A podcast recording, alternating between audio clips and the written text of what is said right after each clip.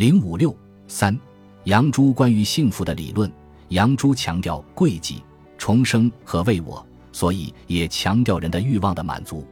因此，在一定意义上，他提出了一个人生怎样才算幸福的理论。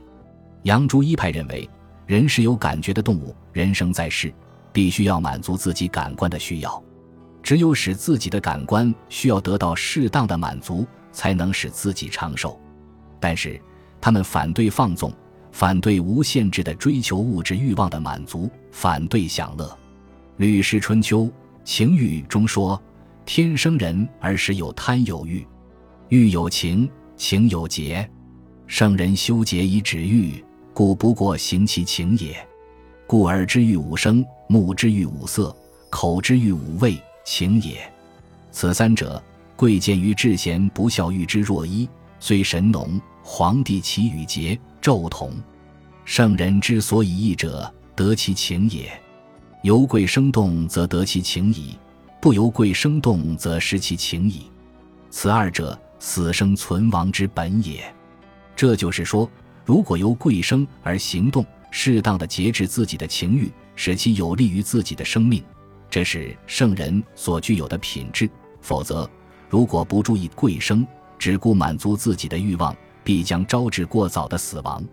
所以他们认为，人的生命本身就要求有欲望的满足。耳、目、口是三种最主要的感觉器官，不论是圣人还是桀纣，都同样追求这种欲望的满足。但是人们所追求的物质欲望的满足，应该服从为我和贵生的原则，即只能有利于生命的发展，而不能戕害自己的生命。因此，一切物质欲望的满足都不能过分，都必须有所节制。这就是所谓视，或者叫做色。一个人活在世界上，应当使耳朵听到最好的声音，使眼睛看到最好的颜色，使口能享受到最美的滋味。如果什么都得不到满足，这还不是和死人差不多？耳不悦声，目不乐色，口不甘味，于死无责。但是如果过分了，有损于人的健康，影响到人的生命，这就一定要加以节制。圣人深虑天下，莫贵于声。夫耳目鼻口，声之义也。耳虽欲声，目虽欲色，鼻虽欲芬香，口虽欲滋味，害于声则止。在四观者不欲，利于声者则为。《吕氏春秋·贵生》：“是故圣人之于声色滋味也，利于性则取之，害于性则舍之，此全性之道也。”《吕氏春秋》本生。杨朱一派认为，圣人都是能得到的人，因而也就是能够长寿的人。这个所谓得到，也就是能够知道为贵生而节制欲望，不使情欲伤身。古人得道者，生以寿长，声色滋味，能久乐之，奚故？论早定也。论早定，则知早色，知早色则精不竭。《吕氏春秋·情欲》正由于得到的人能节制自己的欲望，所以才能最长久地享受到声色滋味的快乐。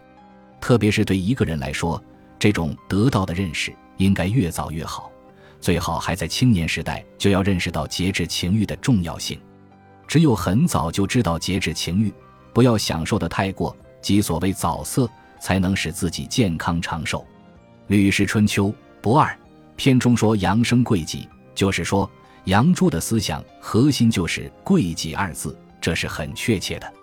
所谓轻物重生，也是以贵己为核心。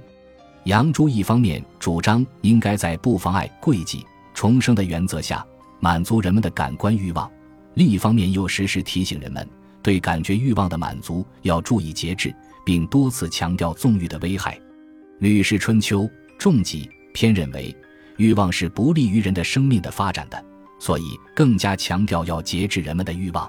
“凡生之常也，顺之也。使生不顺者，欲也。故圣人必先适欲。”强调适欲即节欲，这是和杨朱的思想一致的。但是把欲说成是使生不顺的东西，已经偏离了杨朱的思想。因为欲望已经不是必要的东西，而成了对生命不利的东西了。又说：“出则以车，入则以辇，物以目矣。命之曰昭厥之饥，肥肉厚酒，勿以自强，命之曰烂肠之食，弥漫好齿，正位之音，勿以自乐，命之曰乏性之腐。吕氏春秋本生，这里虽然批判的是纵欲，可是很显然已经视欲望为乏性之腐，即当作是对生命有害的东西，它与有节制的享乐已经有很大的不同了。吕氏春秋仲己中也说，一同热则里塞，里塞则气不达，胃重真则胃冲，胃冲则中大蛮，中大蛮而气不达，以此长生可得乎。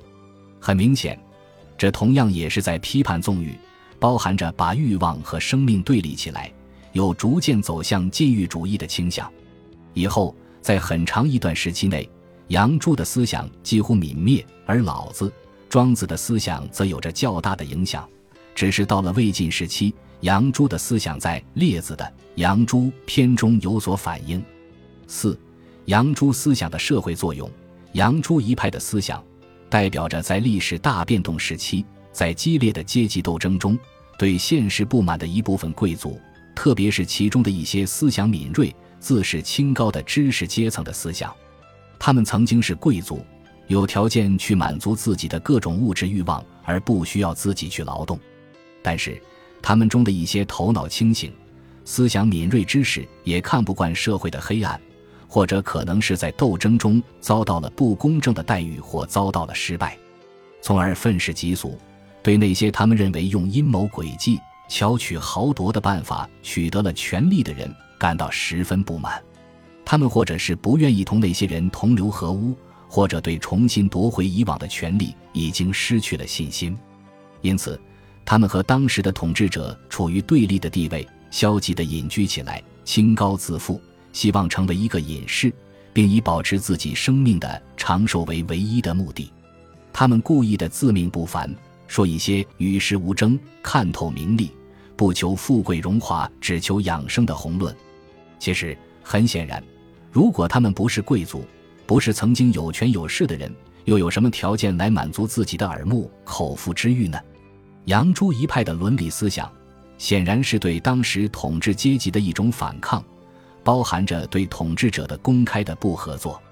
不论当权的统治者或其他各派思想家怎样教导、提倡人们要君君、臣臣、父父、子子，要兼爱，要亲亲，要爱人，要泛爱众，他们却反其道而行之，只爱自己，不爱别人，只要保全自己，不去考虑什么社会国家。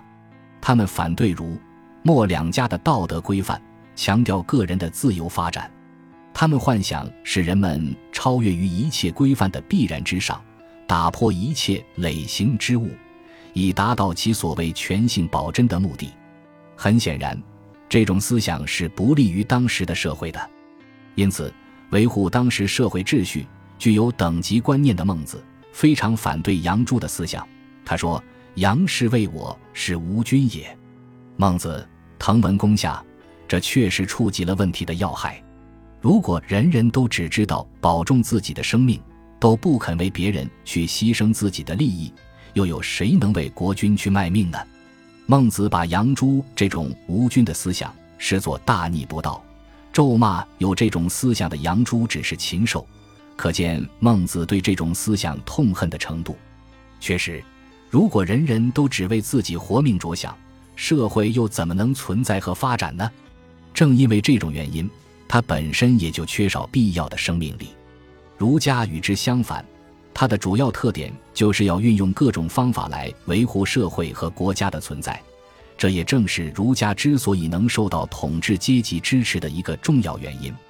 杨朱一派的思想由于宣扬了极端的为我和贵己的人生哲学，曾受到后世许多思想家的非难。其实，作为剥削阶级思想家的人生哲学来说，基本上都是宣扬为我和利己的。